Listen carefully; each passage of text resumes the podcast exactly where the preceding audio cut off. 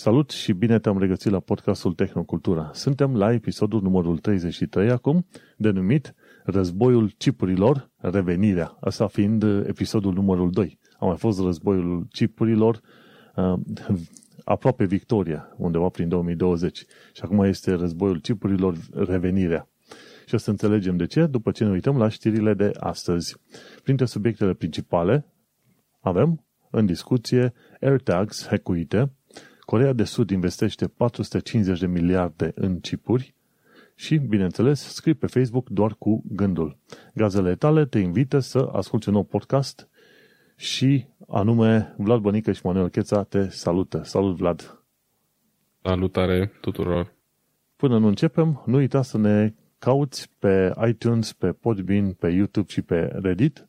În toate rețelele astea ne poți găsi, poți să asculti podcastul și, bineînțeles, pe oriunde se pot da steluțe și comentarii, nu uita să lași un comentariu și o steluță 2, 3, 4, 5, cât mai multe, de preferat, în așa fel încât oamenii să asculte și să audă de acest uh, podcast. Am văzut că pe YouTube avem uh, câteodată și 20 de ascultări și este ceva. o, multe înainte. Exact. Chiar acum o să dau pe mult și să mă uit. Când te uiți pe YouTube la filmulețe, avem, uite, episodul 31, 24 de ascultări, episodul 32, 13 ascultări, dar în principiu pe la vreo 20 de oameni se pare că ascultă podcastul ăsta și pe YouTube. Nu m-aș fi așteptat. Având în vedere cât uh, de puțină reclamă ne facem noi, uh, cred că, e, cred că sunt chiar foarte bine. Dacă am fi prezenți pe platformele sociale și așa mai departe, probabil că am reușit să atragem mai multă lume alături de noi. Da, dacă am face da, promovare... Asta nu e stilul nostru. Dacă am face promovare din aia agresivă, într-adevăr, probabil am fi în mai multe. Dar nu suntem în niciun fel de grup de Facebook și toată promovarea care s-a făcut e word of mouth, cum ar veni. Tot, toți oamenii și-au au trimis pe mai departe, ba prin e-mail, ba prin uh, chaturi și așa am ajuns. Dar e, gândește-te, avem undeva pe la 100 de ascultări pe Podbean, după aia mai sunt vreo 20-30 de ascultări pe YouTube și tot așa. E binișor pentru un uh, podcast micuț micuț Cum să nu? Nici, pornit. Nici Joe Rogan n-a avut uh, sute de mii și milioane de uh, ascultări din prima. De undeva trebuie să începem, nu? Exact, așa că mulțumim celor care sunt uh, cu noi și nu uitați să lăsați comentariu și să dați share în continuare, chiar și pe Reddit. Nu uita, avem Redditul în lucru și bineînțeles acolo mai, mai comentăm câteodată, mai povestim cu oamenii tot felul de lucruri, ne mai contrăm, ca să zic așa. Suntem 10 mașilați pe Reddit deocamdată. Da, și um, oricum, dacă aveți subiecte pe care ați vrea să le dezbatem la podcastul ăsta, nu uitați să ne scrieți, fie pe Reddit, fie oriunde ne regăsiți o căsuță din asta de, de, de chat, de comment. Uh, lăsați-ne un mesaj despre ce subiecte v-ar plăcea să abordăm în podcast. Cool, exact. No. Și odată ce am terminat acum cu treburile astea administrative, hai să trecem în știrile de astăzi, care nu sunt puține. Efectiv, sunt foarte multe lucruri despre care am vorbit am avea de vorbit și, bineînțeles, sunt uh, o mulțime de chestiuni practice. Ceva mai abstract, dar în principiu sunt chestiuni practice. Și uite-ne că suntem la prima știre a zilei de la Extreme Tech, care spune că Corea de Sud investește 450 de miliarde în uh, chipuri. Și că tot, uh, tot au apărut discuții în ultimele câteva săptămâni de câte miliarde vor să investească diverse țări, concernuri sau alianțe. Și, de fapt, și Uniunea Europeană la un moment dat zicea că vrea să investească undeva pe la vreo 150 de miliarde pe următorii 10 ani de zile, ceva de genul ăsta, pentru a deveni, cum ziceau ei, lider în uh, crearea de chipuri. Dar gândește-te că avem de-a face cu lider în crearea de chipuri, ar însemna să reușești să asamblezi sau să creezi efectiv 20% din chipurile din lume. Și cam asta ar fi scopul Uniunii Europene. Dar uite-te bine că Corea de Sud zice hold my beer. Voi 150, sunteți 30 de țări în Uniunea Europeană, noi investim 450 de miliarde. De trei ori mai mult, o singură țară. Gândește-te ce înseamnă treaba asta. E da, lucru, e enorm. e un lucru extraordinar de, de mare, știi? Și Mai ales pentru o țară destul de mică, cum e Corea de Sud, dar pe de altă parte, Corea de Sud are unii dintre cei mai mari producători de electronice din lume la ora actuală, dar e suficient să zicem Samsung și deja suntem în capul listei, cum ar veni. Deci uh, au nevoie. cu siguranță. Exact, și interesul lor este să rămână în continuare relevanți. Este un tabel aici în articolul celor de la Extreme Tech care arată cei care, care, cei care sunt uh, cel mai bine plasați în lume în materie de memorii RAM sau chipuri logice. Chipuri logice înseamnă GPU, CPU și alte de genul. Și Corea e că este pe primul loc în lume la chestiuni de memorii RAM. După care vine Taiwanul și, de fapt, la memorii, după aia vine Japonia și după aia China. Dar când te gândești la chipuri logice, Corea este destul de jos și, de fapt, asta e direcția în care Corea vrea să investească mai mult în chipurile logice. Uite, Taiwan, la procesoare grafice, e pe primul loc. După care urmează China și după aia restul lumii. Și, dar uite-te, gândește-te că discutăm de aici de o singură țară care ține piept și care bate, de exemplu, SUA. Și bineînțeles avem da. și Taiwan, o altă țară foarte mică, care la fel bate SUA și bineînțeles Uniunea Europeană. În momentul de față, Uniunea Europeană reușește să creeze ce? 10% din necesarul de, de chipuri din lume, ceva de genul ăsta, poate chiar mai puțin, și atunci uh-huh. este, este cel puțin rușinos. Și când am văzut că Corea de Sud investește efectiv 450 de miliarde, zic, ok, Asta este, de acolo vine și titlul, știi, zice, războiul cipurilor, revenirea. Și gândește-te că SUA în uh, perioada asta, în, ur- în următorii 10 ani de zile, ei vor să investească vreo 50 de miliarde pentru chipuri. Doar a noua parte din ceea ce face Corea de Sud. Cred că foarte curând SUA își va re- regândi prioritățile și, și, și o să mărească bani investiți. Și da. gândindu-te la cât costă, că am pus acolo la la linkuri cât costă o fabrică de chipuri din asta, să știi că investițiile nu par enorme. Adică o fabrică de chipuri costă undeva pe la vreo 10-20 de miliarde și construcția ei durează undeva pe la vreo 2-3 ani de zile. Și de fiecare dată când vrei să faci un, o linie de procesoare, cât durează cam 6 luni, un an de zile. Procesul ăsta de litografie, ceva de genul ăsta, de crearea chipurilor, este extrem de lent, efectiv extrem de lent și ai nevoie de camere laboratoare, efectiv laboratoare, foarte curate, fără niciun fel de praf pe acolo. Și uite-te că o fabrică din asta de chipuri costă vreo 20 de miliarde. Îți dai seama că sunt prea puține țări pe planeta asta care își permit să pună banii ăștia la lucru. Și când te gândești, 50 de miliarde pentru chipuri, asta înseamnă că în SUA, asta înseamnă că ar putea face două, trei fabrici de genul. Nu, nu extraordinar uh-huh. de mult. Iar ce vrea să facă Uniunea Europeană înseamnă vreo cât? 5-6 fabrici de genul ăsta, iar Corea, într-adevăr, investesc foarte, foarte mult. Așa că, uite că meciul ăsta, meciul ăsta este on, ca să zicem așa. Și eu mă bucur până la urmă că văd că se investesc foarte mulți bani și cumva Corea, nu Corea, pardon, China este trimisă puțin în, în lateral. Dar gândește-te, acum se vorbește de investirea banilor, banii se vor investi la anul și abia cât 2021, cât suntem acum, cât e, e 18 mai acum, gândește-te că abia prin 2025 o să te poți bucura de fabricile alea noi create și în Uniunea Europeană și în SUA și în alte părți.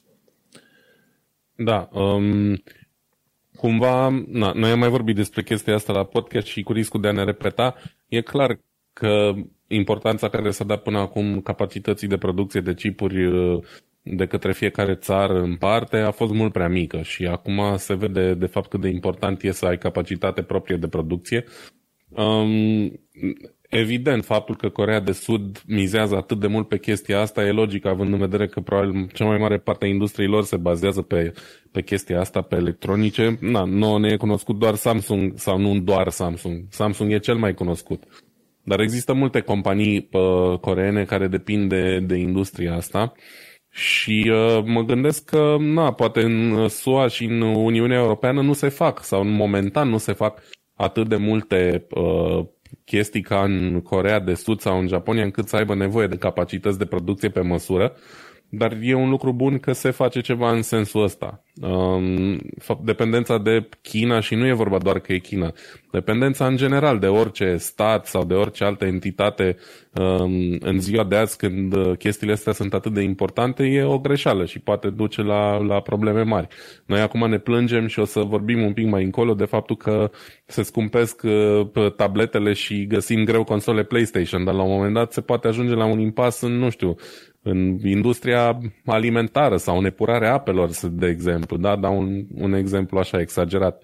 Dar uh, ca idee nu sunt lucruri de, de, cu care trebuie să glumim. Adică trebuie luat foarte în serios uh, riscul de a rămâne fără microchipuri. Și... Pentru că ne întoarcem rapid în epoca de piatră.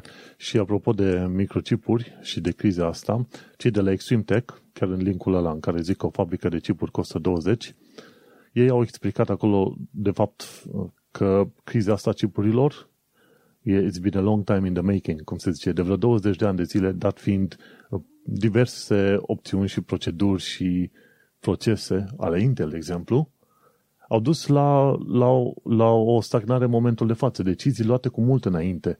Cumva, coronavirusul a fost uh, tipping ah. point, mm. ultimul, da, ultimul gram. Picătura care a umplut paharul. Exact asta. Și au zis că, de fapt, criza asta nu este generată numai de faptul că e COVID-ul, de scalperi, e de generată și de faptul că foarte mulți oameni încep să, foarte multe firme încep să investească în AI și, bineînțeles, ai și smart homes. Și alea sunt două categorii pe care eu cel puțin le-am cam ignorat când am vorbit de chestia asta. Și smart homes și AI-ul și ăla îți mănâncă procesoare, procese și ce vrei tu mai. Plus că în ultima perioadă Categoric. mașinile au nevoie de tot mai multe chipuri. Chiar de curând au, au, auzisem de o, de o anecdotă din asta, poate nu chiar, de General Motors, mașină de 50.000 de dolari nu puteau să o vândă pentru că nu aveau chipuri de 5 dolari în ele. Înțelegi? Și acolo s-a ajuns. Da, e foarte posibil. Acolo s-a, s-a ajuns și atunci ai un, ai un cumul de, de factori care a dus la asta. Inițial credeam că, într-adevăr, doar pandemia ar fi marele vinovat în toată afacerea asta, dar, de fapt, nu. Au fost niște decizii luate din timp și cumva s-a ajuns în momentul de față încât carul a fost dat peste cap de o roată micuță, de o piatră micuță. Și... Da, e clar că nu doar pandemia a fost de vină, dar exact cum ai spus și tu, asta a fost tipping point-ul, aici s-a umplut paharul și cumva te trezești într-o situație în care ignorând prea multă vreme o situație de genul ăsta, poți ajunge într-un mare impas poți avea și... probleme care cresc exponențial, să zicem așa. Dar uite, acum ar fi o șansă pentru România, că știu că din România ne ascultă foarte mulți oameni și nu chiar oameni de ignorat, ca să zicem așa.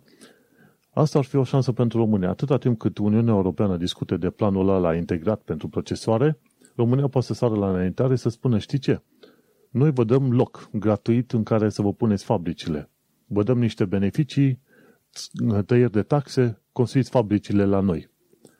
Acum ar fi momentul, într-adevăr, în care România să sară la înaintare și să spună, uite, vă dăm o, o mulțime de beneficii, faceți fabricile la noi, vă, vă dăm autostrăzi, ce vreți voi. O, oricum, o mulțime de lucruri pe care le-ar putea face România ca să iasă cumva din foame. Din foame cu ghilimele de rigoare, că România nu mai e foame cum era mai de mult, dar ca idee, acum ar fi o șansă, mai ales că încep să se discute tot mai multe planuri din astea. Și îți dai seama, să construiești o fabrică în Germania, e mult mai, mult, mult mai scump decât dacă ar fi să o construiești în România, la același standarde. Categoric. Depinde și de ce au ei nevoie. Oricum, probabil că pentru capacități strict de producție um, vor fi preferate țări din Est. Um, România are o problemă care poate ar merita discutată la un moment dat uh, chiar la un podcast de genul Tehnocultura, uh, legată de oportunități ratate în domeniul tehnologic din cauza lipsei de infrastructură. Dar mă tem că ne ducem într-o discuție politică și de aia chiar n-am chef. Dar da, noi pierdem mult, ratăm multe oportunități de genul ăsta din cauza faptului că nu oferim suficient la capitolul infrastructură potențialilor investitori. Și fiecare ocazie de genul care se ivește ar trebui prinsă din zbor, da? Din Știi primă. cum e? Dar fiindcă noi știm uh, geopolitica, geografia României, îți dai seama că poți să stabilești și să creezi acele fabrici undeva prin vestul României, unde știi că sunt autostrăzile care se conectează cu Ungaria. Da, dar vezi, nici asta nu e, nu e o soluție ideală, pentru că uh, vorbim de zone care deja s-au dezvoltat destul de bine și nu, nu pot să zic care nu mai au nevoie de asta, că toate au. Dar vorbim despre o înclinare a balanței foarte mult în partea aia și cumva Estul României are de suferit. Nu trebuie să ne bazăm doar pe faptul că avem câțiva kilometri în vest. Trebuie să încercăm să uniformizăm chestia asta, știi? Uh, știi cum Modul este? în care oferim uh, chestii investitorilor. Știi cum este? Eu, de partea mea, fiind de aici în UK și departe de România, din punctul meu de vedere, oriunde reușesc să pună ăștia în România o fabrică, e un mare câștig. Acum, Absolut. Nu, sunt, nu sunt eu cel care trebuie să facă lobby neapărat la Uniunea Europeană pentru chestiile astea, dar, uite, se ivește o șansă. Acum putem să eliberăm câmpurile, pe câmpurile pe care am pune noi, uh, ce știu, porumb și cartofi, să punem chipuri, să punem fabrice de, chip, fabrici de, de chipuri una după alta și să-i dăm drumul. Ar fi șansă. Oricum, uh, putem discuta mult și bine pe chestia asta, dar uh, Uh, speranța mea ar fi într-adevăr că se trezește măcar un singur om să fie cât de cât deștept să se folosească de opțiunea asta. Uh, hai să mergem pe mai departe. Doar am uh, vorbit destul de mult pe chestiunea asta cu mulți Bun. bani care trebuie investiți în microchipuri. Bun, uh, hai să trecem mai departe. Primul subiect, eu am ales doar trei subiecte și cumva sunt mai scurte, nu avem atât de mult de discutat pe ele. Um, primul dintre ele a fost o chestie așa destul de interesantă. Am tot vorbit uh, săptămânile astea de noile produse ale celor de la, de la Apple lansate în urmă cu vreo lună de zile. Um, cel mai nou și mai diferit față de ce ofereau până acum fiind uh, AirTag-ul ăsta, acest breloc, care te ajută să îți localizezi uh, lucrurile pierdute folosindu-se de partea hardware, da, de un, efectiv un fel de bănuț pe care îl atașezi la chei sau la un ghezdan sau la ce vrei tu să nu pierzi și de rețeaua uh, Find My whatever, iPhone, Find My iPad și așa mai departe. Um, o rețea foarte puternică și chiar bine integrată. Um, nu vorbim acum iarăși despre cum funcționează AirTags, în schimb, um, un uh, hacker, hardware hacker uh, german, care are un canal de YouTube numit Stack Smashing, pe care vi-l recomand, mai ales dacă sunteți uh, de, pasionați. pare foarte interesant așa. Da. Um, vă recomand canalul ăsta mai ales dacă sunteți pasionați de chestii gen Game Boy, uh, hacking, console vechi și așa mai departe. Uh, am văzut că nu are foarte multe clipuri, dar toate sunt interesante. Um, Ideea e că ce a reușit să facă, bazându-se pe toată comunitatea asta de hacking, vorbește în clipul ăsta de uh, 8 minute jumate despre resursele pe care le-a folosit și o să vă las pe voi să descoperiți mai multe pentru că n-are rost să povestesc eu ce prezint el în clip. Ideea e că e foarte interesant faptul în sine că a reușit în primul rând la atât de puțin timp de la lansare uh, să hackuiască AirTag-urile și în al doilea rând faptul că un, un produs care cumva pare aproape de neatins din punct de vedere hardware, pentru că e mic, toate componentele sunt mici, ai zice că n-ai, n-ai nici măcar unde să lipești un fir, știi, ca să, ca să faci ceva cu ele. Ei bine, uite cum am înșelat. Și mm, oamenii ăștia au reușit să găsească niște pini pe placa de bază a produsului care să le dea acces la ce au ei nevoie. La, în primul rând la um, tensiune, la curentul, uh, circuitul de curent electric de pe, de pe chip și la niște pinuri de debugging prin care pot uh, accesa memoria, memoria produsului.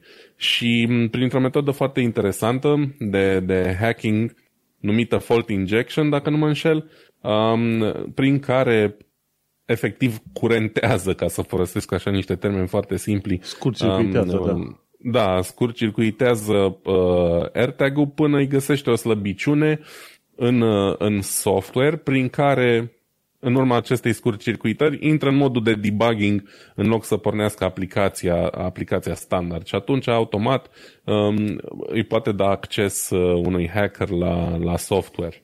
În fine, dacă sunteți foarte interesați de subiectul ăsta hardware hacking, e foarte interesant ce au făcut um, și au reușit Bine, ei s-au distrat cu chestia asta.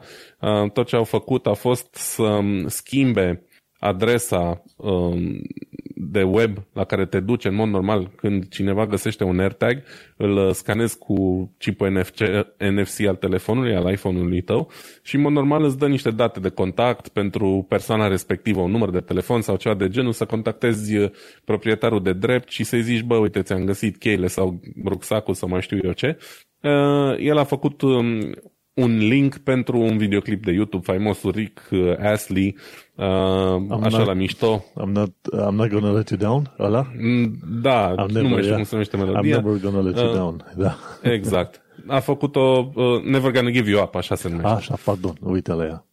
Exact. A făcut-o efectiv uh, ca să demonstreze că poate fi accesat și modificat uh, uh, softul să facă chestia asta, ceea ce din nou, foarte tare, mi se pare interesant. Îmi dau seama câți bani investește Apple ca să prevină chestii de genul ăsta și efectiv uh, un băiat care are la dispoziție un Raspberry Pi și niște fire a reușit să-l hăcuiască în cât o lună de la apariție. Ceea ce înseamnă că, na, până la urmă, asta e o chestie pe care o folosim sau e gândită ca element de siguranță. Și dacă îi ajunge pe mâinile cui nu trebuie, poate fi folosită și în scopuri mai, mai puțin uh, plăcute, să zicem Da, așa. efectiv Oricum, se întâmplă că tu îți, ui- îți uiți AirTag-ul undeva la scara blocului, când înainte să intri în scara blocului, vine careva, are tehnica pot- potrivită, pregătită și atunci ce se întâmplă? Oamenii respectiv îți hackuiesc uh, AirTag-ul, ți-l găsești, ești, ești fericit că ai un AirTag și la un moment dat începi să-l folosești, că faci tu o simplă scanare de NFC, NFC, ce vrei tu. După care descoperi că la un moment dat ai malware pe telefon. Și nu e extraordinar de greu de gândit. Oricum, Da, tot felul de dispozitive pot fi hăcuite în felul ăsta. De la telefoane la orice vrei tu. Atâta timp cât reușești să scurt-circuitezi pinii aia și să forțezi softul să intre în, în proces de debugging, mai devreme sau mai târziu știi că poți să hăcuiești. Așa. Acum, nu înseamnă că, de exemplu, AirTags nu ar trebui să aibă, să zicem, chipuri cu securitate hardware. Mi se pare că Google are ceva de genul ăsta, știi? Așa că, ei, ei, ce să-i faci? Ce să-i faci? Ideea e, e, să, se întâmplă. ideea e să fii foarte atent și să nu crezi că nu poți fi, să zicem, hăcuit, indiferent de dispozitivul pe care îl ai. Și asta e toată, cred că asta e toată mora- morala. Dar auzi, apropo de hăcuială, că zici tu că AirTags au fost hăcuit, dar pe varianta hardware. Uite ce poți face. Poți să hă- hăcuiești creierul uman, tot pe varianta hardware. E știrea pe care am pregătit-o în The Guardian și este foarte, foarte mișto. Ci că cei de la Stanford University au făcut cercetare în care un om paralizat gândește, doar gândește că scrie litere și calculatorul scrie până la urmă 18 cuvinte pe minut. Și testul ăsta se numește BrainGate 2. Și cumva e în cadrul unui program numit uh, Intracortical Brain Computer Interfaces. De fapt, se folosește de un uh, senzor cu mulți pini, mulți, mulți, uh, multe firicele în asta de fibră optică, de mărimea unei aspirine, pusă undeva, mi se pare, în emisfera stângă a creierului și în zona în care se pot identifica centrii de scriere. Și în felul ăsta se face un fel de hardware, hardware hacking a creierului uman. Și este foarte faină faza că, uite-te că zice la un moment dat aici, asta e să citesc, era vorba de niște procentaje date, zicea că ei reușesc la un moment dat, dacă folosești autocorect, reușesc să ajungă la 94% acuratețe. Știi? Și e vorba să scrie procesul ăsta se numește mind writing. Te gândești că scrii, îți imaginezi că scrii o lit- anumită literă, anumite zone și anumiți neuroni din creier deja încep să funcționeze și computerul interpretează acei neuroni, semnalul electric efectiv, și începe să construiască să scrie literele pe monitor. Și uite că dacă folosești și autocorectul, ajungi la 94% acuratețe, 18 cuvinte pe minut. Nu înseamnă mult, dar oricum înseamnă mai mult decât uh, Stephen Hawking. Știi? Ce putea să facă el. El se chinuia Pentru cu- noi nu cu înseamnă gândire. mult, dar poate, poate pentru omul ăla înseamnă totul, știi? Efectiv. Păi au Trebuie fost, să ne gândim... Uh, au și fost oameni interveniști. care au scris cărți numai uh, clipind din ochi, în așa fel încât dispozitivul, să se, cursorul să se ducă stânga-dreapta ca să aleagă literă cu literă, cuvânt cu cuvânt, până au reușit să scrie cărți de sute de pagini. Și atunci, metoda asta ar fi mult mai, uh, mai simpatică. Trebuie să ai un implant în creier direct și, într-adevăr, se pot interpreta. Și uite-te că mai devreme sau mai târziu, însemnând câteva decenii de acum încolo, o să poți să scrii foarte bine și nu numai să scrii, o să, ți, o să pot fi interpretate efectiv tot felul de impulsuri electrice în creier în care poți să reconstruiești efectiv la ce se gândește omul. Știi, când, când te uiți la tot felul de grafice din astea în care ți se spune, ok, partea asta a creierului, zona, să zicem, parietală, se ocupă de chestiuni auditive, zona uh, frontală e pe mai mult de gândiri conștiente, zona din spate parietală e pe chestiuni de echilibru, îți arată așa zone mari din creier. Dar noi trebuie să știm un lucru foarte important și anume faptul că nu zonele alea fac treaba, ci neuronii de acolo. Și neuronii sunt extraordinar de mici când te gândești la, suprafe- la, la lungime, volum, dimensiune, ce vrei tu.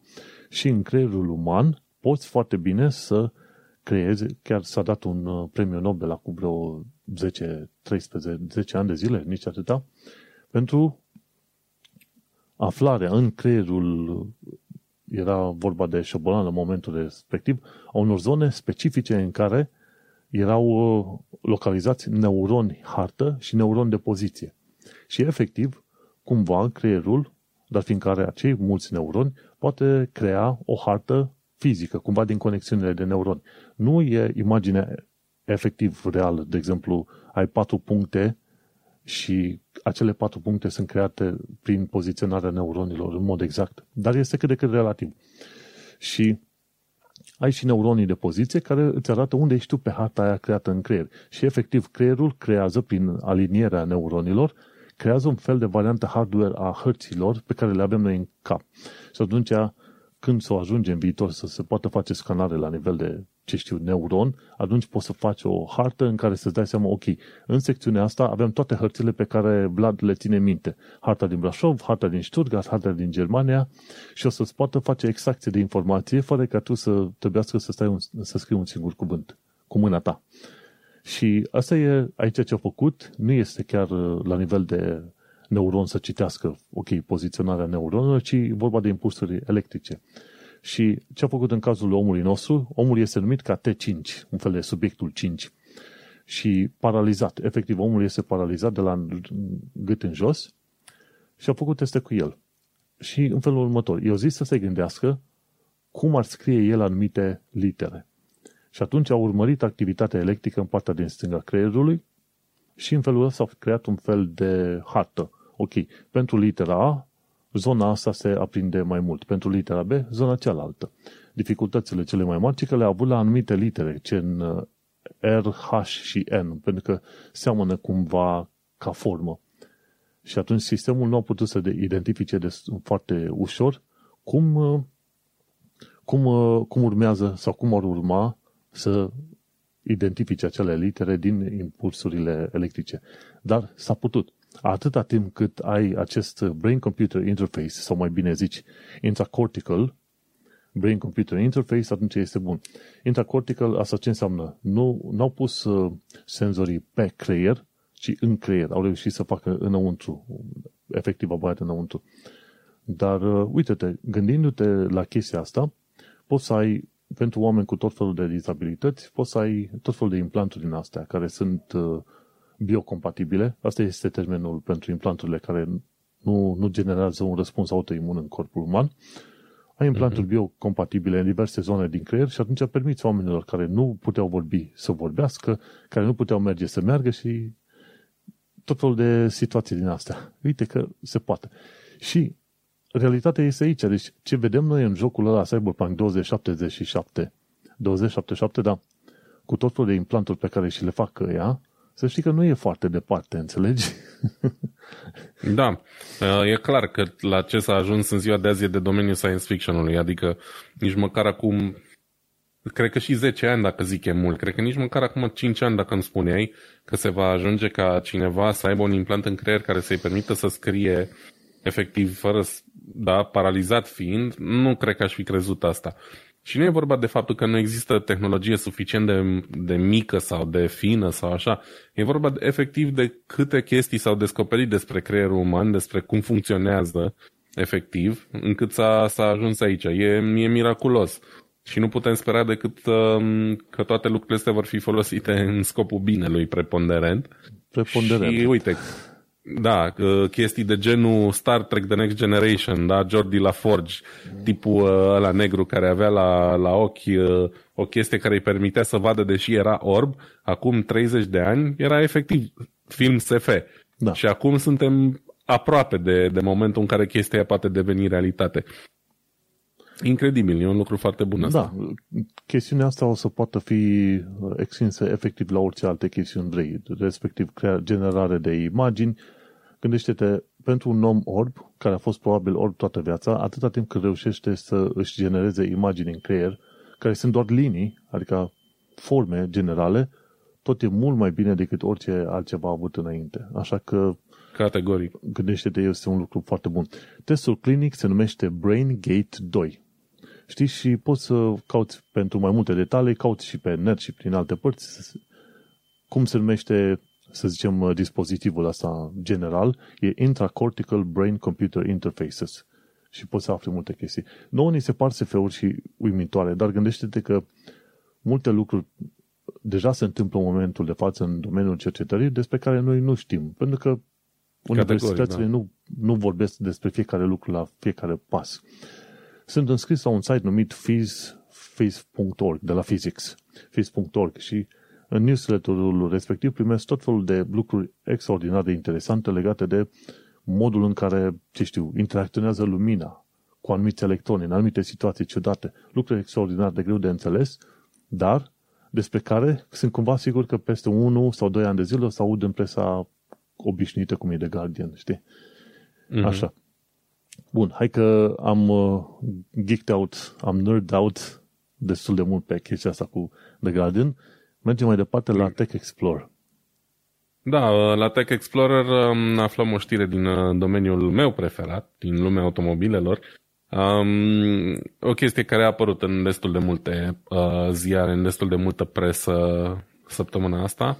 Uh, faptul că Lamborghini da, uh, se adaugă listei de producători de, de mașini care promit un viitor bazat pe mașini hibride și electrice. Um, bineînțeles, Lamborghini, un nume cunoscut probabil de toată lumea, producător de supercaruri. Pentru supercaruri cumva e mult mai greu să faci trecerea asta la, la mașini electrice, pentru că deși uh, ai putea spune, bă, ok, um, Tesla are o accelerație comparabilă cu majoritatea Lamborghini-urilor. Uh, Porsche, prin modelul Taycan, iarăși toate se laudă cu sub 3 secunde până la 100 de km pe oră, care e cam uh, moda acum, să zic așa, da? Mult mai repede decât era posibil chiar și cu 10 ani, da? Să faci chestia asta. Uh, de ce e așa o problemă să treacă pe tehnologii electrice? Păi, teoretic nu e o problemă, dar practic aici vorbim și de foarte multă imagine. Um, de niște companii care și-au făcut faima pe motoare imense cu benzină, care fac zgomot mișto, care um, da, au toată, toată implicarea Hai aia. să fim serioși, că legat de zgomot mișto, există deja, mi se pare și în UK și în SUA se discută de legi în care mașinile electrice să fie obligate să genereze sunet artificial. Da, dar să vezi, asta e cuvântul cheie. Da, cuvântul cheie e artificial, știi? Aha. Adică să vor simula ceea ce noi acum căpătăm sau primim, să zicem așa, uh, gratuit de la monștrii ăștia uh, cu mulți cilindri, mai ales de la Lamborghini. În fine, Ideea de bază e că au anunțat un, uh, un program de 1,5 miliarde de, de euro uh, de electrificare pentru mașinile lor de lux. Probabil că vor începe tot așa. Um, Lamborghini au mai nou și un SUV în uh, patru uși, nu mai știu exact cum se numește. Nici nu mă interesează un SUV Lamborghini foarte mult. Probabil că vor începe de acolo cu, cu electrificarea lor. Um, vor ca până în 2025 să-și înjumătățească emisiile de carbon, spun ei. Um, nu știu dacă asta înseamnă doar uh, emisiile mașinilor, probabil că se referă la tot ce înseamnă producție și așa mai departe.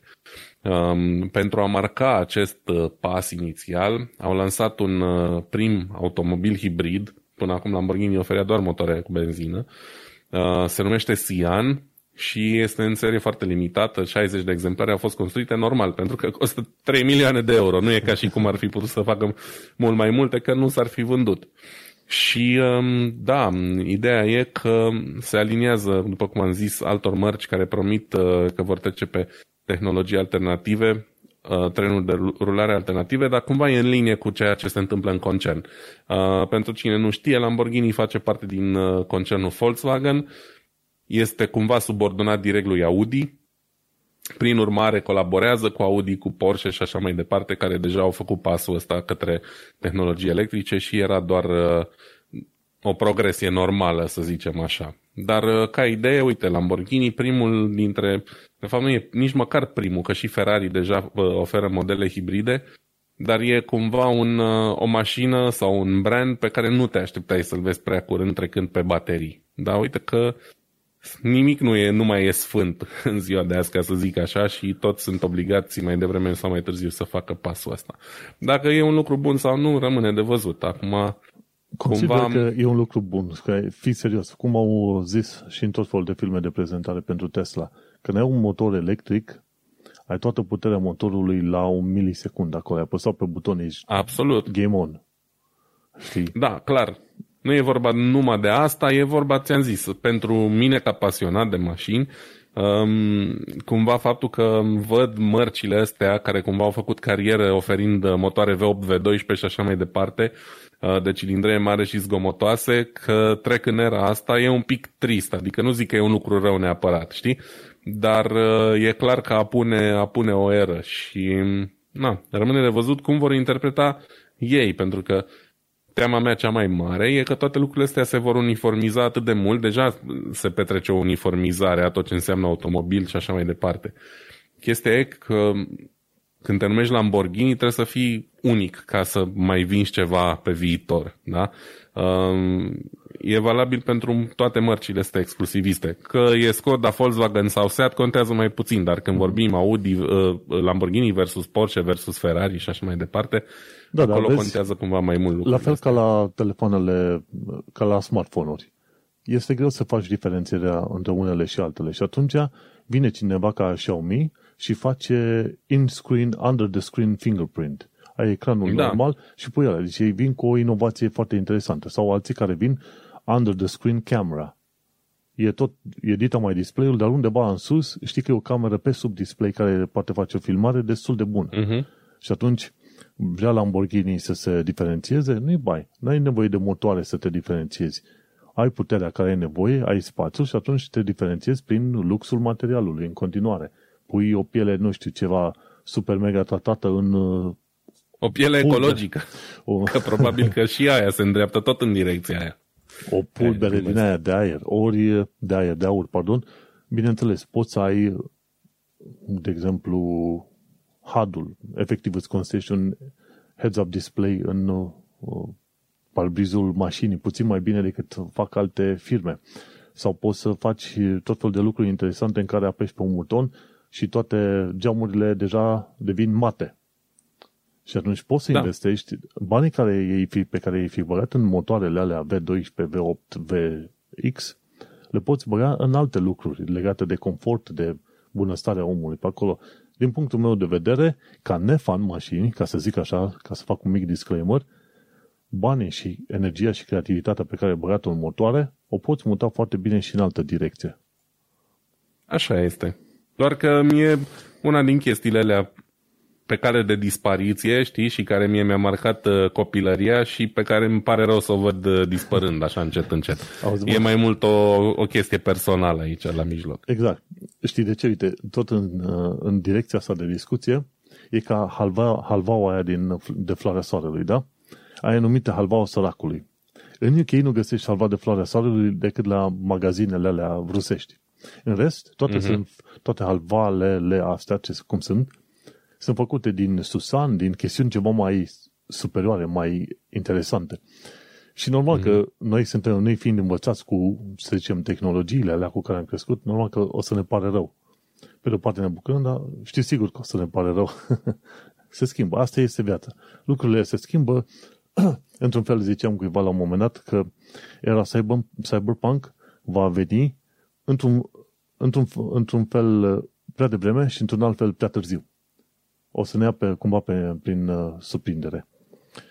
Dar nu. Da. Hai să mergem pe mai departe. Am următoarea știre, destul de scurtă, vine de la PC Gamer și zice, dacă faci farming de monedă sau de assetul digital pe, de CIA, pe SSD-uri de 512 giga, în 6 săptămâni îți distrugi SSD-ul.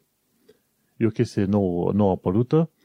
Cine era mare fan monedă, monedă, pardon, uh, asset digital CIA, trebuie să știe că își poate distruge un SSD de 512 giga în numai 6 săptămâni. Unul de 1 tera îl poți distruge în timpul dublu, adică în 12 săptămâni, iar 2 tera în cât? 24 de săptămâni. Și asta are de face cu modul în care CIA face cel farming. Trebuie să scrie și să rescrie date, să scrie și să rescrie date. Și cele mai multe, să zicem, uh, SSD-uri îți permit un uh, time to write, ceva de genul ăsta, uh, terabytes to write, ceva de genul ăsta, cât de 1500 de terabits sau ceva de genul ăsta de scriere. Sau poate chiar mai puțin de atât. Și cele mai multe SSD-uri, normal, dacă CIA scrie date pe SSD de sute și sute de giga pe fiecare oră, bineînțeles că la un moment dat îți distruge aparatul. Și uite că a apărut știrea asta. Dar vine ăștia de la Adata și spun, hold my beer. Zic, uite, noi am testat uh, SSD-urile noastre și ei s-au lăudat în lumea mare că SSD-urile de la Adata țin piept oilor digitale CIA. Eu am numit oi digitale și o să le tot ce înseamnă monedă digitală, în continuare să zic oaie digitală. Nu știu dacă tu vrei să zici monedă, dar eu zic oaie digitală. Trebuie interpretate ca fiind oi digitale. Alea nu sunt monezi. Bun, și uite că ADATA spune că SSD-urile sale sunt compatibile și pot să țină piept uh, monezilor digitale, uh, digitale, da, oilor digitale CIA. Nu au specificat efectiv ce teste au făcut, doar au spus că specialiștii noștri pot garanta faptul că SSD-urile funcționează pentru farmingul de chia. Sunt curios să văd acum cum o să iasă în continuare istoria. Chestia este următoarea. Datorită uh, miningului, mineritului de asseturi digitale, nu ai acces câteodată, nu ai acces la plăci video și mai nou nu o să ai acces la SSD-uri. și nici la hard disk-uri normale, pentru că odată ce ai făcut farmingul în SSD, care e foarte rapid, poți să-ți muți acea bucățică, acel plot, îl muți pe hard disk, undeva în altă parte, ca să-l menții acolo, știi? Ca și cum ai scoate grâul din, grânar, grâul din pământ și îl muți undeva în, într-un depozit. Așadar, felicitări, mulțumim CIA, nu știu de unde ai venit, dar sperăm să te duci undeva unde nu vrem să pomenim. ne-a, ne-a mâncat. Acum, după ce, după ce că nu era nevoie, a mai apărut și chestia asta peste, știi? Da, și în lumea asta a asset-urilor digitale trebuie să găsești edge-ul ăla, să, să găsești noutatea. Nu mai e, e suficient să te bazezi pe același tip de blockchain ca cei dinaintea ta, trebuie să oferi ceva diferit. Indiferent dacă acel ceva diferit e de bun augur sau nu. Acum, CIA ăsta, dacă distruge atât de repede harduri, dacă nu are nicio valoare, probabil că nu va fi adoptat atât de repede, Dar doar are cu promisiunea valoare. Uite, că... un CIA e 1000 Da. de dolari acum. A, serios? Așa de mult? Ok, da, a am crescut înțeles. vertiginos. Nu urmăresc, sunt mult prea multe, deci uh, sunt, nu știu, cred că sunt mai puține mărci chinezești de jucării decât sunt uh, monede digitale în momentul ăsta și nu mai țin pasul Păi cu ele sunt, și sincer uite. nici nu mă interesează atât de mult. Co- Coinbase uh, vinde și cumpără monede, vreo 20 de, cred că aproape vreo 20 de tipuri de monezi. Dar nu mai e, nu e doar, doar Coinbase loc de cumpărare de asset-uri digitale, mai sunt și altele, știi? Dar, apropo, Da. o, o, o istorie în asta foarte interesantă legată de minatul de Bitcoin, de curând ce am, ascultat, ce am auzit-o, undeva în statul New York, mai sus de efectiv New York City, au, o firmă a cumpărat o, o uzină din asta electrică, cum îi zice, frate? Power, O power plant. hidrocentrală? Da, Power ok. plant, dar uh, era pe bază de gaz natural. Și ce au făcut cu aia? O folosesc energia care e generată de acel power plant, de aceea uzină electrică, e folosită exclusiv pentru gene- crearea de Bitcoin, mineri, min, minatul de Bitcoin. Pentru Acolo minutul să- de Bitcoin și produsul de dioxid de carbon, dacă ar fi să, Efectiv așa. să o luăm pe partea cealaltă. Dar uite-te că s-a ajuns până în punctul în care pur și simplu cumperi o uzină din asta dezafectată, o uzină electrică dezafectată și o folosești exclusiv pentru generarea de Bitcoin. E, da, e o lume am păreri puternice trăim. despre asta, dar nu vreau să deschid uh, acum o gaură din asta neagră și să vorbim două ore pe subiect. Um, foarte pe scurt, legat de chestia asta, știi probabil că Elon Musk a dat recent un tweet uh, cum că brusc, deși acum o lună sau nici măcar atât spunea că Tesla va accepta Bitcoin pentru, uh, pentru mașinile sale, acum s-a sucit sau mai bine zis a băgat cineva mințile în cap și a spus, bă, tu te dai mare ecologist aici și că faci mașini electrice ca să salvezi planeta, dar uh, vrei să accepti ca plată una din cele mai poluante metode de plată din lume, pentru că Bitcoin, folosind multă energie electrică, automat poluează foarte mult, știi? Și s-a ajuns ca ca Elon Musk să vină acum și să retragă ce a spus înainte și să zică că nu va mai oferi posibilitatea de a uh, plăti mașinile cu Bitcoin, generând altă mare problemă, pentru că acum lumea îl bănuiește că a vrut să facă un fel de pump and dump din ăsta, să ridice valoarea monedei și apoi să, să, să dea cu ea de pământ, vezi? Așa e când ești prea slobod la gură. Uh, Cert e clar, când te dai salvatorul planetei, e o prostie să accepti Bitcoin ca plată, pentru că toată lumea se plânge despre cât de poluante sunt, monedele, sunt uh, asset-urile astea digitale. Exact. Și nu, dar nu sunt uh, puțini oamenii care zic că el face de fapt pump, pump and dump. Pump and dump e un proces din asta, un procedeu folosit în lumea acțiunilor, mi se pare. Pump, adică tu creezi, hai să zicem cu ghilimele de rigoare, pompă, creezi interes enorm pentru un uh, anumit uh, produs, da. o acțiune, să zicem, acțiune în uh, Vlad Incorporated, ok? Să zicem că inițial da. Vlad Incorporated e o, o liră, un euro pe fiecare acțiune, vine Vlad și zice, hai să facem pump, cre- creăm uh, multă atenție și atunci, în perioada asta de pump, bineînțeles, acțiunea câștigă foarte multă valoare. Și la un moment dat mm-hmm. zici, uh, mi se pare că nu mai uh, funcționează foarte bine treaba asta cu acțiunile, vii public. Vinzi repede acțiunile și momentul ăla e perioada, e perioada de, de dump în care tu dai o știre proastă, cade și tu ți-ai vândut acțiunile și ai luat banul gros. Iar toată lumea, da. încercând să vânde, normal că scade prețul lor extraordinar de mult. În fine.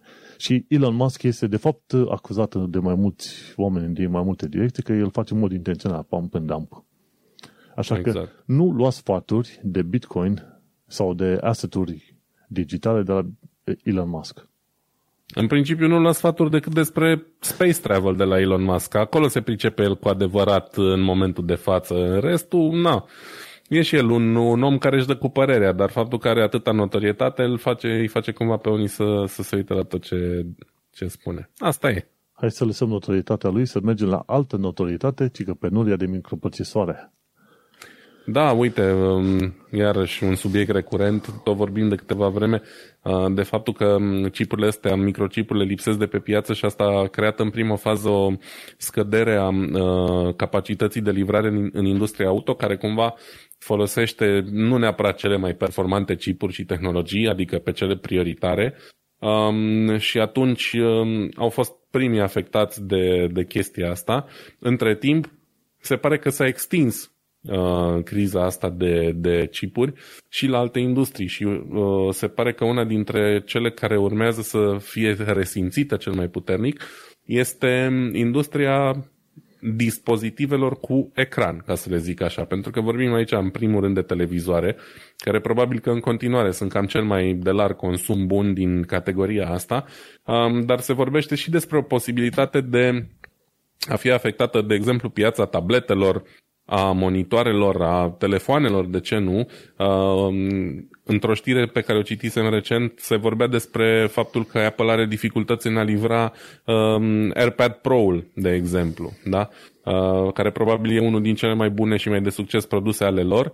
Și uite, nu, nu sunt în stare să livreze la, uh, în funcție de uh, cât să satisfacă cerința. Da?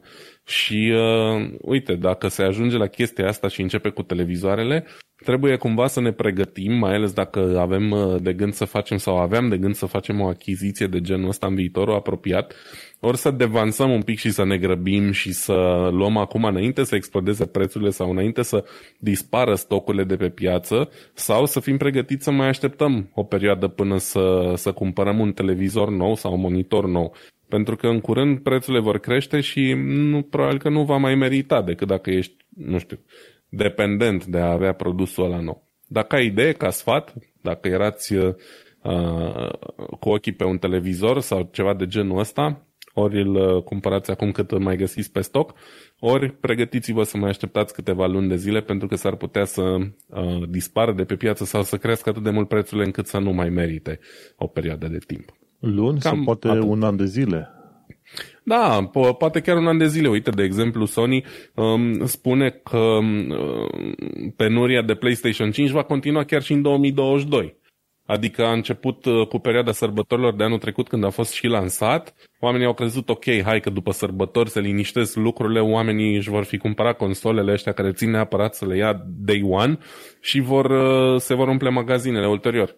În continuare nu e așa. Adică mai intru pe The Verge, de exemplu, unde mai apare cel puțin o dată pe săptămână o știre de genul uh, la Walmart uh, s-au restocat uh, PlayStation 5 și în paranteză update nu mai sunt. Deci da. eu când prin știrea de fiecare dată nu mai sunt. Adică este în continuare problemă de stocuri pentru chestiile astea, chiar la cât?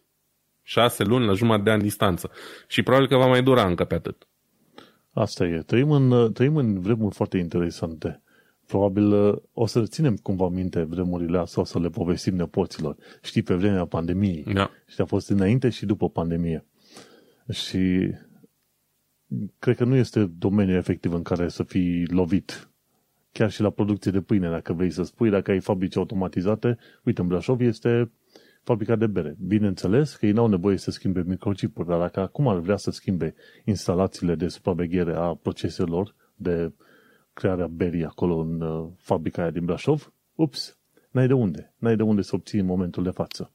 Da, da, despre asta e vorba. Despre unul la mână situații de urgență care sunt cele mai uh, nasoale și care pot avea cele mai periculoase impacturi, impacte, impacturi, cred, da. asupra uh, societății în care trăim și așa mai departe, dar pentru unii și chestiile astea de larg consum sau care nu sunt de strictă necesitate, sunt destul de importante, da? Gen faptul că eu vreau mâine să-mi iau un televizor și acum nu mai pot.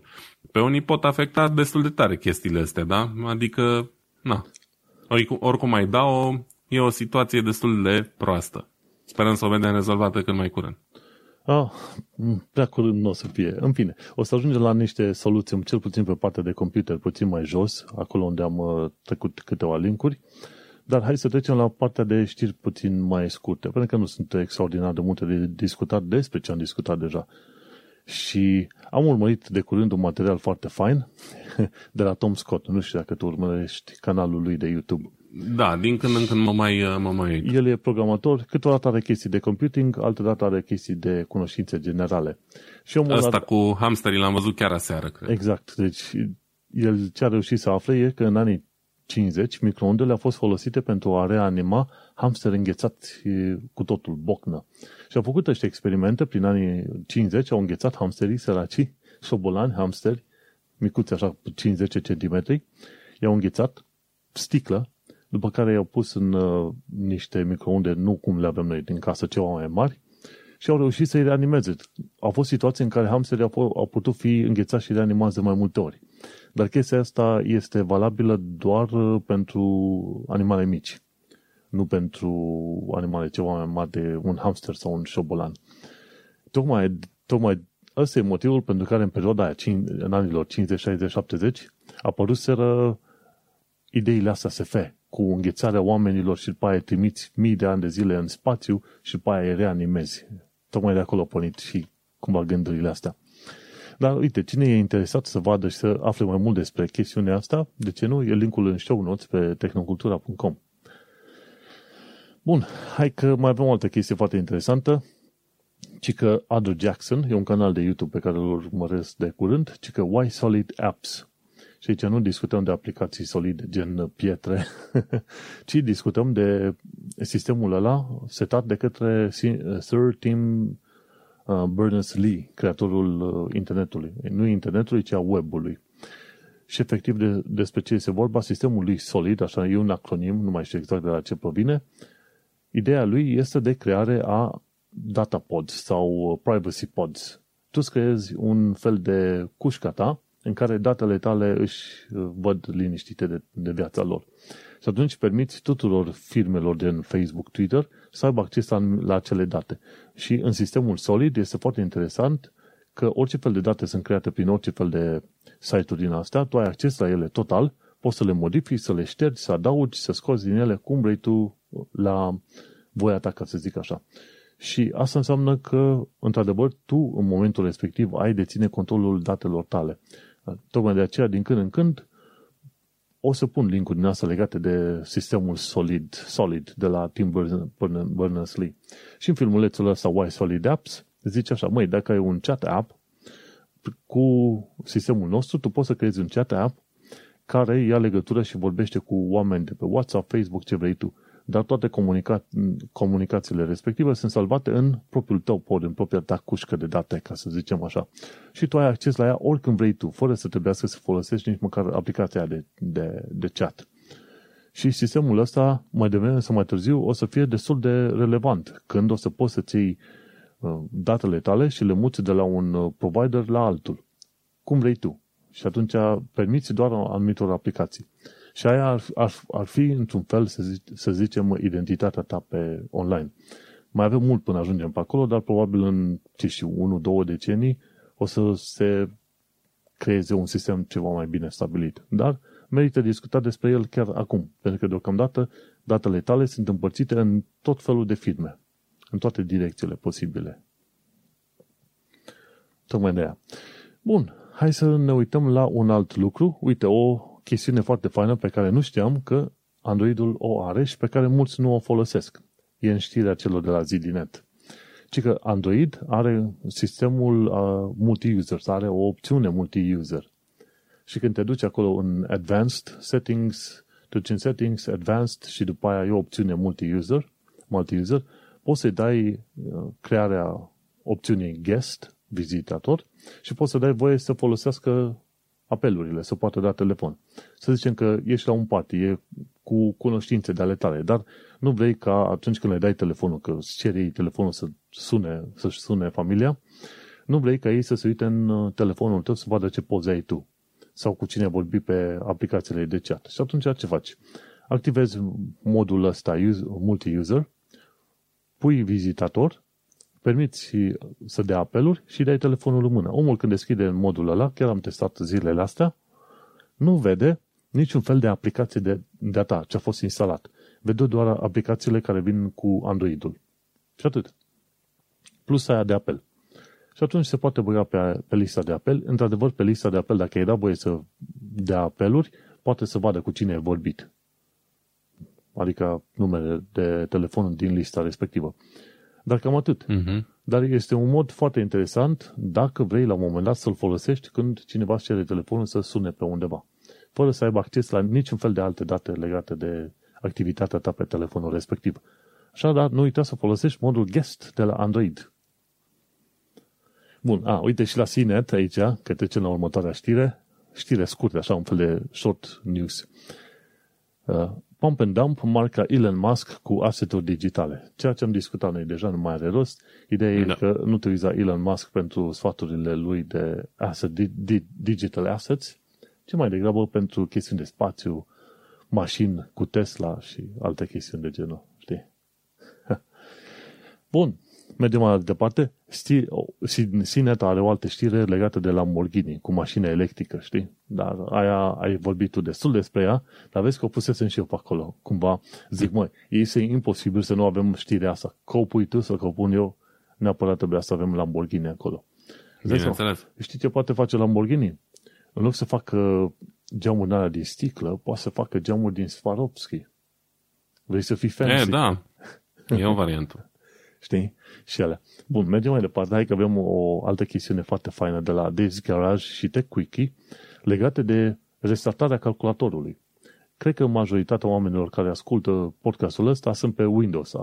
Am marea bănuială că sunt pe Windows. Nu am întrebat, dar mă aștept să fie pe Windows. Și ci că Dave, Dave, Dave Plummer a, a fost programator la Microsoft.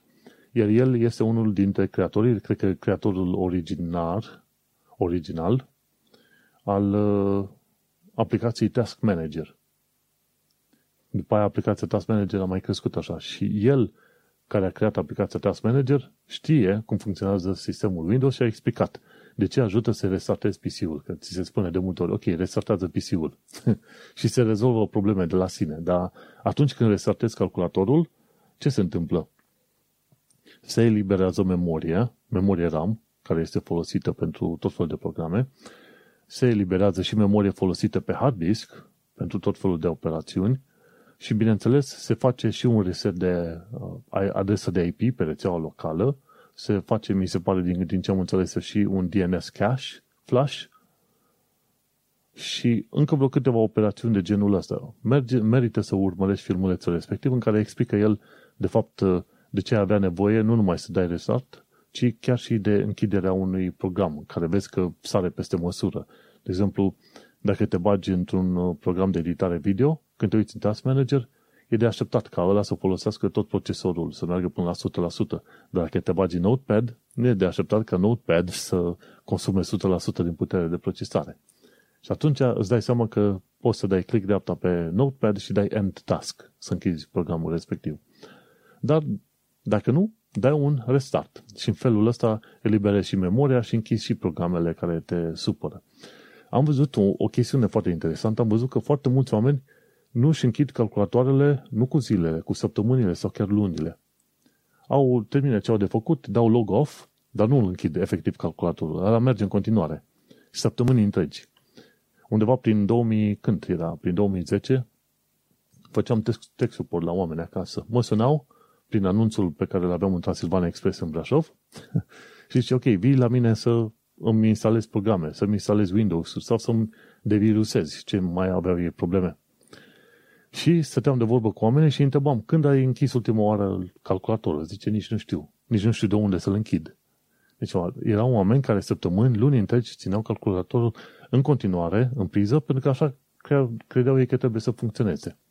Eu am lucrat în call center șase ani de zile uh, cu oameni normale, adică cei care ne sunau erau utilizatori de calculator care nu erau deloc tech savvy, erau oameni care aveau chiar nevoie de el, nu erau pasionați sau așa, nu aveau habar de cum se folosește calculatorul și erau oameni care nu, nu dăduseră restart de ani de zile pentru că nu au fost niciodată informați și nu e o glumă, știi? Și incredibil de multe probleme pentru care ei au sunat super nervoși și super uh, dezamăgiți și așa mai departe, le-am rezolvat cu un simplu restart de calculator. Și acum sunt aici în Germania, unde lucrez într-o industrie uh, destul de high-tech, da? unde folosesc aplicații dezvoltate special pentru tascurile pe care le fac, deci nu neapărat cele mai cizelate lucruri și care uneori nu funcționează așa cum te-ai aștepta. Și tot timpul sar ca prim pas de troubleshooting la chestia asta. Hai să dăm un restart să vedem ce se întâmplă după aia. Și în continuare mă lovesc de oameni care se uită ciudat la mine și care spun, aoleu, cum să dăm restart? Păi ce legătură are? Boss, are legătură, crede-mă, hai să dăm restart și o să vezi. Și bineînțeles că se rezolvă uh, în anumite situații problema, dar oamenii sunt în continuare sceptici la chestia asta. Nu, nu înțeleg efectiv de ce ar ajuta să facem asta. Și e atât de simplu. Da, păi ajută, pentru că la un moment dat folosești prea multă memorie, sunt prea multe fișiere deschise, folosești prea mult da. din puterea de procesare. Când ai restart, efectiv, uh, sistemul de operare închide toate programele posibile și imposibile și eliberează memoria. Și asta îți permite să restarte, reîncepi acele programe și activități cu un nou slate, cum se zice, cu o farfurie nouă, cu o masă nouă curată pe care poți să spui lucrurile și să-ți vezi de activități. Dar în continuare, da. Nu uita să dai restart. Bine, nu restart. Restart când ai probleme. Eu ce fac? Am calculator de gaming, dar seara îl închid. Game over. Am terminat activitățile da, pe el. niciodată deschis și seara ai închis calculatorul și pa poveste. Pentru că nu are rost să meargă în gol și, bineînțeles, dacă merge în gol, gândește-te că ai, dacă ai Chrome-ul deschis, imediat o să descoperi că ți acoperă 10-15 giga de, de memorie RAM cu taburile deschise, fără să faci nimic. Așa că nu numai să restartezi PC-ul când în când, ci pur și simplu să-l închizi. Când ai treabă cu calculatorul, închide La final de zi, de exemplu. Ai închis calculatorul. Și o chestie foarte interesantă legate de, de restart versus power off sau shutdown, pardon. Cei de la TechWiki au spus că Windows are o chestiune foarte interesantă. Atunci când îi dai power off, de fapt salvează starea sistemului ca în uh, sistemul Hibernate. Știi că înainte era opțiunea aia, dai pe Hibernate, dai uh-huh. alegi Hibernate efectiv din uh, butonul de shutdown, nu de la buton, ci de la opțiune jos de la start, se închidea calculatorul repede și pe aia îl puteai reporni foarte repede cu programele respective deja în uh, starea aia. Acum este un fel de sistem uh, Hibernate, uh, să zicem, uh, hibrid, în care doar anumite programe și funcționalități ale Windows sunt salvate când îi dai shutdown. De-aia, într-un fel, este bun din când în când de dat chiar restart. Dai shutdown, dar din când în când chiar este bun să dai restart ca, ca acele programe care de obicei erau, sunt uh, ținute în Hibernate-ul ăsta hibrid să fie închise și pe aia repornite. Știi? Și uite că e un lucru bun. Închizi calculatorul când ai nevoie și mai dai și din când în când restart, dar restart pe bune. Da, uite. Dar. Asta e, asta e o chestie pe care nu o vezi explicată în uh, prea multe locuri și uite că ai avut ocazia să o asculți la podcastul Tehnocultura, desigur. Bun, hai că mai avem o altă chestie foarte interesantă de la Crab Zone Security. Cred că tu știi deja, Vlad, că eu urmăresc tot felul de și podcast de uh-huh. securitate și site-uri. Nu înseamnă că sunt uh, foarte priceput pe chestia asta, ci doar vreau să înțeleg ce se întâmplă în lumea asta largă. Și Crab Zone Security este chiar unul dintre cele mai faine site-uri de, legate de securitate. A publicat el, ci că un truc simplu ca să nu mai fi victimă a malware venit din Rusia.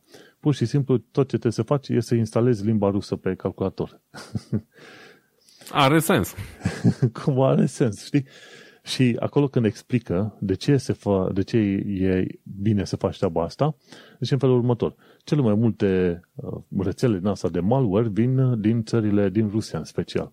Și atunci rușii vor să nu intre în, în ceartă sau un scandal cu uh, guvernul rus, pentru că guvernul rus nu arestează. Acolo când te duci, ai, ai intrat în sistem și ai dispărut. Nu mai este de vorbă cu tine nimeni. Uh-huh. Și atunci ăștia ce au zis? Băi, facem în așa fel încât țările care sunt cumva satelite ruse, Rusiei, să nu le atacăm. Și guess what? Printre țările alea e trecută și România. Dar nu de fapt România, ci limba română în Moldova. Deci cumva Moldova este în continuare considerată satelita Rusiei de către indivizii ăștia, că zice, uite, Turkmenistan, armenă, belarusă, ucraineană, rusă, georgiană, kazacă și chiar arabă, dar în Siria. Și interesant lucru, dacă îți pui calculatorul în limba română sau în limba rusă, de fapt română pe Moldova sau rusă pe Rusia, atunci sunt șanse destul de mari ca multe malware-uri să nu te atace. Știi? Mm-hmm. Eu am, eu am română, Limba eu... română se scrie în trecut în chirilică, dar nu se mai folosește de multă vreme. Probabil că se referă mai mult la faptul că sunt foarte mulți vorbitori de limba rusă în Moldova, adică în Moldova, toți, da. practic. Tocmai de da. aia, probabil. Și atunci ca metodă de protejare împotriva malware-urilor, vorba de ransomware, era să zic hams, ransomware, dar nu e ransomware, că e ransomware, să-ți pui limba rusă și asta o să fac și eu astăzi, pun undeva, o să activez astăzi limba rusă. Și ziceau la un moment dat că dacă foarte mulți oameni fac treaba asta, atunci atacurile, iar ăștia de la, ce știu, cum e firma aia, frate, că îi zicea Dark Side, tipii ăștia de la Dark Side uh-huh. și Revil, Revil, Revil, nu știu cum îi se mai spune, vor, vor fi în, în probleme destul de mari, pentru că o să le fie foarte greu să-și dea seama care calculator este cu adevărat a unui rus și care nu. și vor avea probleme sau dileme sănătoase, știi? e de capul meu. Da. Și atunci ce se întâmplă? Asta e o metodă prin care te poți proteja. O altă metodă este să faci niște modificări în registrul Windows în care să spui că de fapt Windows-ul pe care îl rulezi tu rulează în interiorul unei mașini virtuale, în virtual machine. Și atunci sunt șanse destul de mari că, iarăși, malware-ul nu va merge. Că dacă ești în mașină virtuală, înseamnă că vrei să faci tot felul de teste care nu au legătură directă cu munca ta de Office. Problema în toată afacerea cu mașinile virtuale este faptul că tot mai multe firme încep deja să meargă pe mașini virtuale și mi se pare că și Windows, Microsoft vrea să creeze cumva o versiune de Windows care să funcționează numai în mașină virtuală prin intermediul uh, efectiv a Chrome, uh, a browserului de orice fel. Adică te bagi uh-huh. în serviciile Windows, ai un desktop acolo, dar efectiv o mașină virtuală este pornită pentru tine în, uh, și poți interacționa prin internet și îți salvezi fișiere, faci ce vrei tu prin aia. Și cumva Microsoft vrea să meargă și pe direcția respectivă. Și zice, din cauza asta, din cauza că tot mai mulți oameni și uh, userii obișnuiți și firmele se duc către mașini virtuale, este posibil ca totuși ransomware-ul să funcționeze și pe alea. Dar deocamdată asta cu schimbarea limbii este foarte ușor, ci că e un tip, James, și nu mai știu cum îl cheamă, din, uh, din grupurile astea de securitate, care a descoperit treaba asta, zice, a făcut un, uh, un uh, batch script pentru Windows de două linii în care îți adaugă limba rusă în uh, diverse, să zicem, registre din asta de Windows și gata. Și atunci malware-ul verifică registrele respective, vede că e limba rusă, te lasă în pace. Deci primul lucru care îl fac după podcast, asta e să-mi instalez limba rusă ca metodă de protecție. Cel mai bun antivirus posibil. Și asta este iarăși un sfat pe care nu l-am văzut în multe locuri promovat, așa că uite că l-ai aflat tot de la Tehnocultura. Sincer, nu mă, nu mă gândeam că există o soluție atât de banală, dar cred că până la urmă face, face sens. Știi? Absolut. Cele mai bune soluții sunt, sau ar trebui să fie cele mai simple, cele mai evidente, nu? Da, aia mă gândesc și eu. Așa că, uite, avem, nici, nici n-am trecut aici sfaturi practice câte am avut, dar episodul ăsta este plin de sfaturi practice. Și ultimul uh, punct despre care vorbim, un alt episod uh, fain de la J2 Sense, vorbește despre computere preasamblate și ce ar trebui, la ce ar trebui să fii atent. Și de obicei când cumperi un computer preasamblat, pentru că ăsta e sfatul general în perioada asta, este să ai grijă la toate piesele care sunt adăugate acolo. Pentru că o, o tonă de SIs, adică System Integrators, ei ce fac? Ei adaugă, îți spun placă video pe care o vrei tu, dar după un procesor prost.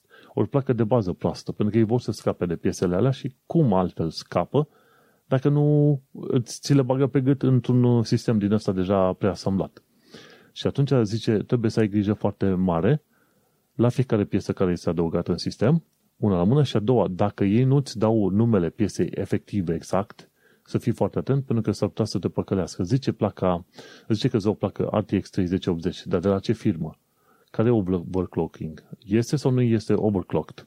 A fost situații în care, de exemplu, ți dă un procesor care e overclocked, dar pe o placă de bază care nu suportă overclocking. Și atunci te, te păcălește destul, destul de mult. Sau îți dă niște memorii RAM vai de capul lor. De-aia când iei computere preasamblate, și asta e sfatul acum, dacă vrei placă video 3080, sau 30, 70 sau 90, ia un sistem preasamblat, dar trebuie să ai grijă ce iei, efectiv pe ce pui mâna. Uită-te la toate piesele. Și o chestie da, foarte interesantă, da.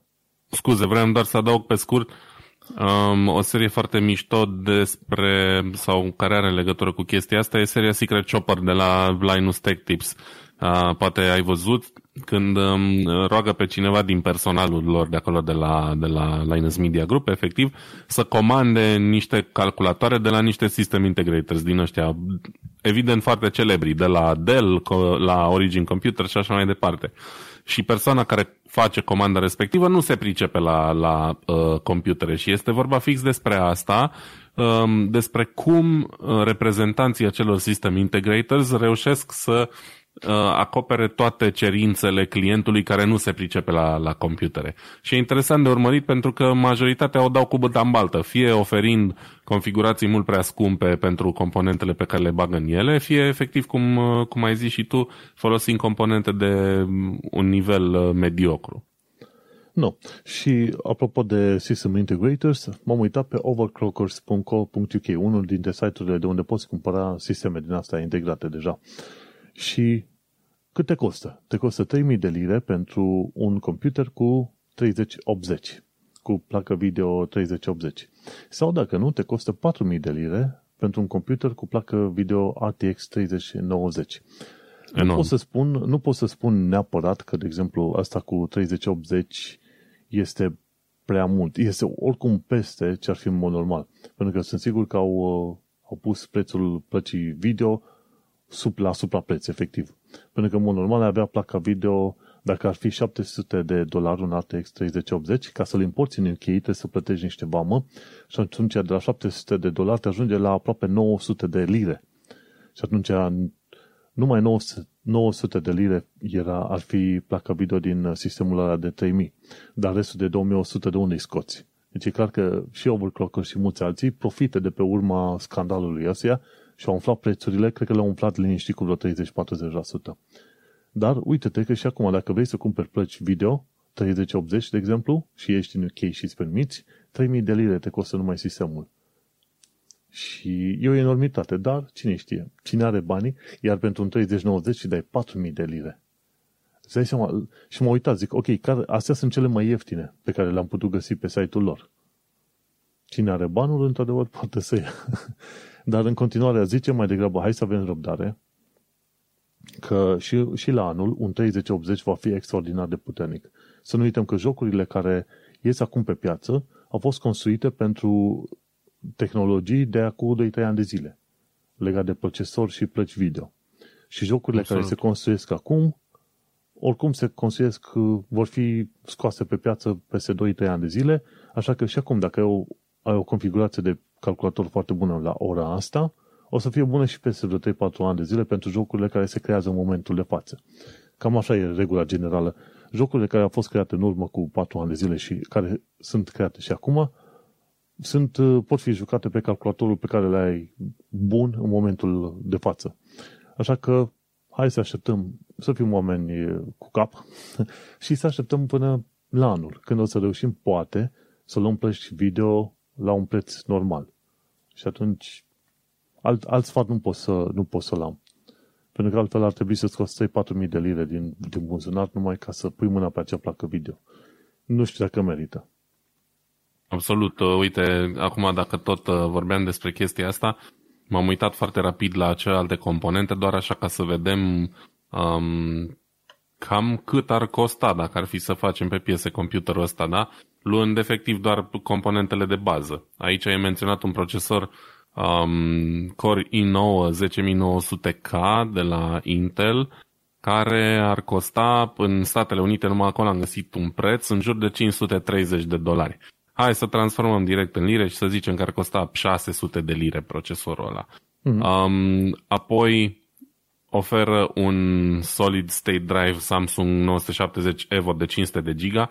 Cât poate să fie la vreo 100 de lire? Nu știu, n-am da, 100, să caut. Cam, cam 140 de lire. Pentru că e de 500 de, de giga, da? Să nu uităm, da, deci nu e de un de tera. Da, da. Um, pe urmă, mai era vorba aici de memorie RAM de la firma Team Group. Eu nu am auzit în viața mea. Poate sunt foarte buni. Dar eu nu am auzit niciodată de Team Group ăștia, ca furnizor uh, de memorie. E SSD, nu cred că e memorie RAM. Nu, nu, memoria RAM. Memoria da. RAM, 16 GB de la Team Group. E opțiunea de bază asta. Ah, da, uh, uite cum, da. Uh-huh. Da. Uh, upgrade-uri ar fi Corsair, Kingston, cam atât. Oricum, da, și, la Team Group. și la asta zici tot așa 150 de lire. Maxim. Uh, apoi Windows 10, hai să fim serioși, la cum cumpărei licențe bulk costă 10 dolari, da? Nici nu punem la socoteală. Um, o carcasă 50 de lire, 60 și uite, hai să zicem că ajungi undeva la 2000 maxim de lire cu toată configurația asta dacă ar fi să, să o cumpere Bine, așa mai, cum e aici. mai e o sursă care te poate costa liniștit 100 de lire. Carcasa, cu totul, cu totul, și carcasa maxim 100 2000. de lire, dar uh, nici nu ajunge atât. Ajungi la 1300-1400 maxim dacă spui. Clar pui, pui o placă video care ar fi 700, în momentul 700-900 ar fi 2100 de, efectiv, cum am zis, 30-40% preț umflat. Efectiv. Adică înțeleg uh, când nu, au și ei nevoie totuși să își acopere cheltuielile cu asamblare și să facă un mic profit, dar totuși costă aproape dublu față de cât uh, te-ar costa dacă ar fi să iei fiecare piesă la cea mai bună valoare a ei pe care o poți găsi.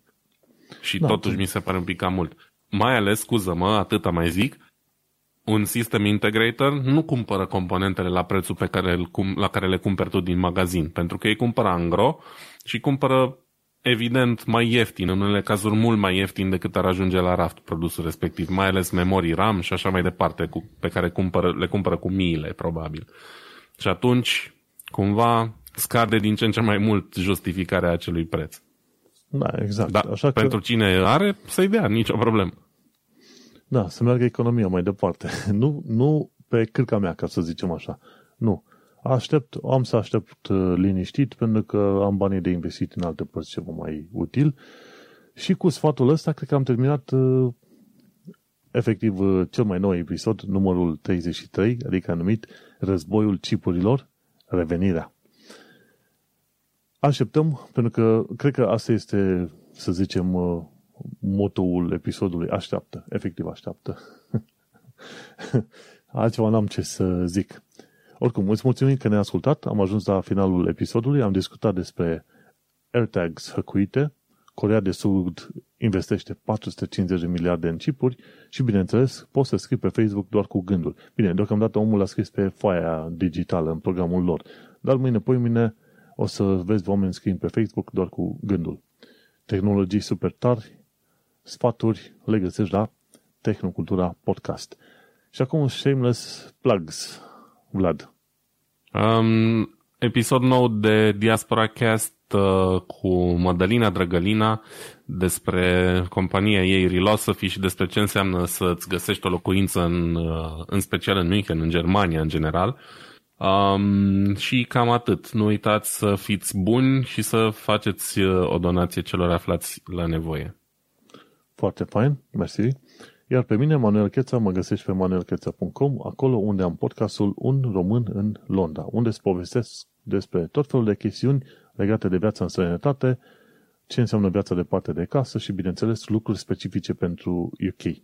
Îți mulțumim că ne-ai ascultat, te salutăm și ne vom auzi și ne vom vedea pe data viitoare. Baftă!